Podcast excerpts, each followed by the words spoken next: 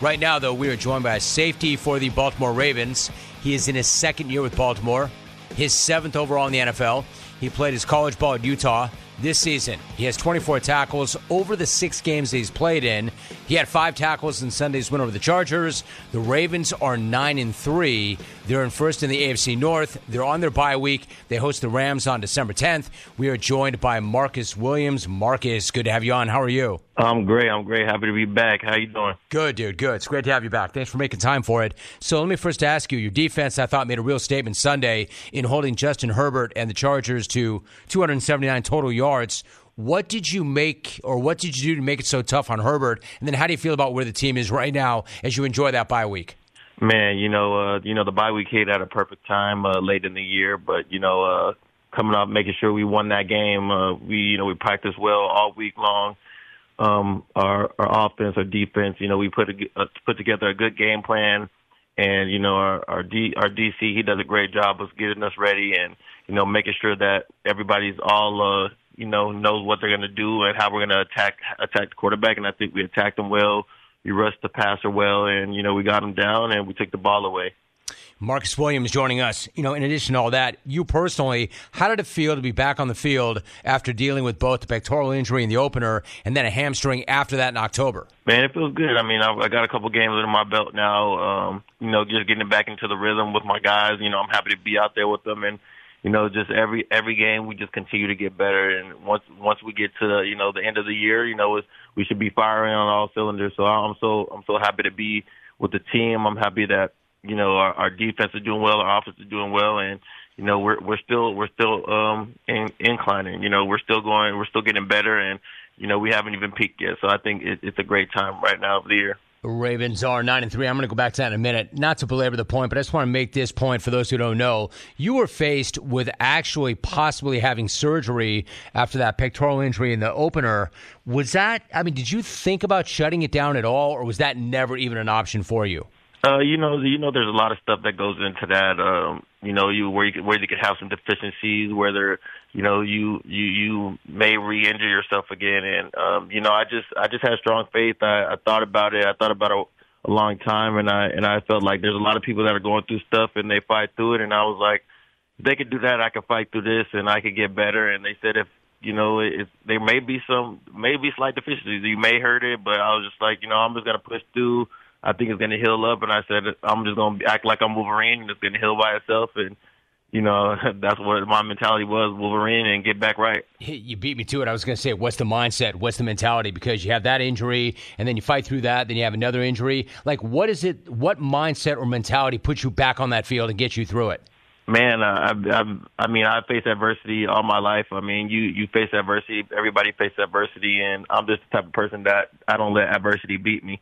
I just continue to strive. I continue to have that positive mindset and, um, you know, that positive attitude and be optimistic about every situation. And with a great support system from even the team and my family and my friends, it, it just continues to help me um, to want to get back on the field and keep going.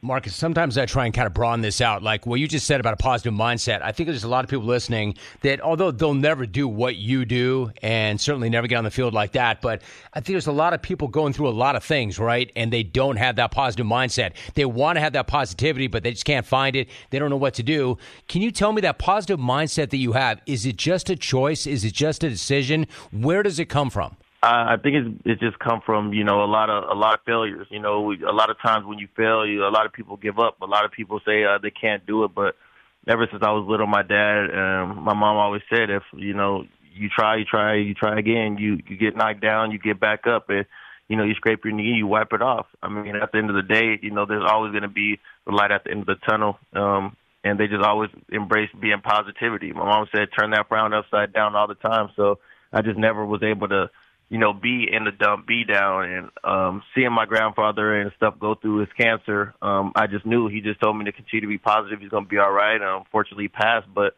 you know, just seeing how how uh, amazing he was and seeing him fight through cancer, that that's always stuck with me, and it, it makes me always have a positive outcome outlook on life because I mean, yeah, uh, dude, I'm so, I'm fight, so I yeah, dude, I'm so sorry to interrupt you, man. That was terrible. I was just, I was gonna echo that same thing. That generation, right? That generation, your grandfather. When you see what he was dealing with, and I bet, without even knowing, I bet he didn't complain. I bet he didn't make it about him. I bet he told you to keep your head up always. How could that not make a great impression on you? Exactly, exactly. Yeah, that's exactly what it is. So, I mean, having those role models in your life definitely help you with that and just continue to be who you are and that's the type of person I am, being positive all the time. I appreciate it. Marcus Williams joining us. You know, I recently had a conversation with former Ravens great Terrell Suggs, and we were chopping it up about those legendary Baltimore defenses that he was a part of and the Raven way. How much pride do you take in upholding that tradition and that legacy of that great defense? Man, we just play hard. Um, you know, those that the Raven way is a standard each and every every day. Uh, when you come in, film room, uh, on the practice field, and carries into the game. So you know, you got guys playing around to the ball, having fun, playing together, and when you got that, I mean, there's you don't have any other choice but to play the Raven way. You know, then on the other side of the ball, you got Lamar Jackson, who made history in that win over the Chargers. He became the fastest quarterback to reach 5,000 career rushing yards. You were with Drew Brees in New Orleans, who you know is going to end up in Canton. You think, I mean, time will tell, but do you think ultimately Lamar is going to end up with that gold jacket of his own? And then how has facing him in practice helped make you a better player? Uh man, I, I definitely think Lamar has the opportunity to, to get that gold jacket as well. I mean, playing with Drew Brees, I definitely see, you know, what that, what type of leaders, you know, that you need to be in to win to win games and to continually win games. And Lamar has that same mindset um, each and every day. He wants to be perfect in every aspect, and you see his, you know, determination in this fight each and every day. To because he's always saying like, we got to get that bowl, we got to get that bowl, stay locked in, stay focused, let's keep going and you know, going up against him in practice, we're always trying to feed off each other. I'm I'm always on him. He's always on me um, to get better. So I mean, having those back and forth battles in practice, you know, it's just going to help us get better and get us to where we want to be. So, Marcus, what do you do on Sunday of a bye week? For instance, are you watching games as a fan? Are you back on your grind? Are you scouting your next opponent? Or do you take the last few hours of break for yourself and your fam? Like, what do you do on Sunday during a bye week? Man, uh, just I just I'm just chilling with the family, really, just just being here and enjoying the time with them while I can, and then back to work. Um, but other than that, nah, I may watch a game or something, but I'll probably play some video games if it's. I get that, dude. You got to unplug. Hey, I want to ask you something. You posted something on the X earlier this year that I that I can totally relate to myself. You wrote, "quote I drive in silence at least three times a week. Very therapeutic." End of quote. I, you know, most people get in their car, they bump their tunes, they roll phone calls on their commute. I used to be the same way. Like I could not wait to get in the car and listen to music. Like that was my only time. And then one day I just stopped and now I never want any noise in the car, which is pretty rich for somebody who's got a radio program. But when did you first, mm. first start driving in silence? What does that do for you mentally?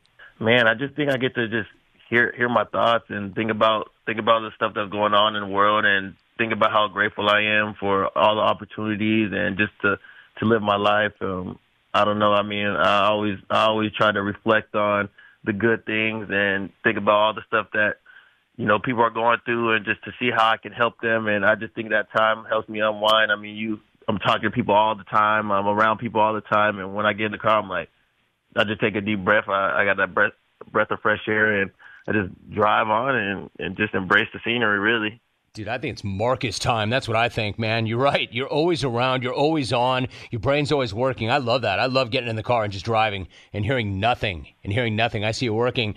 He is the safety for the Ravens, and they are nine and three. They're on their bye week. Dude, I appreciate you making time during your bye week, especially. Thanks for coming back on. Great to talk to you as always, and good luck. Yes, sir. Thank you. Appreciate you. Yes, sir. Appreciate you, Marcus Williams, joining us. Again, plays college ball Utah seven years in the league right now, second year with Baltimore, and they are nine and three.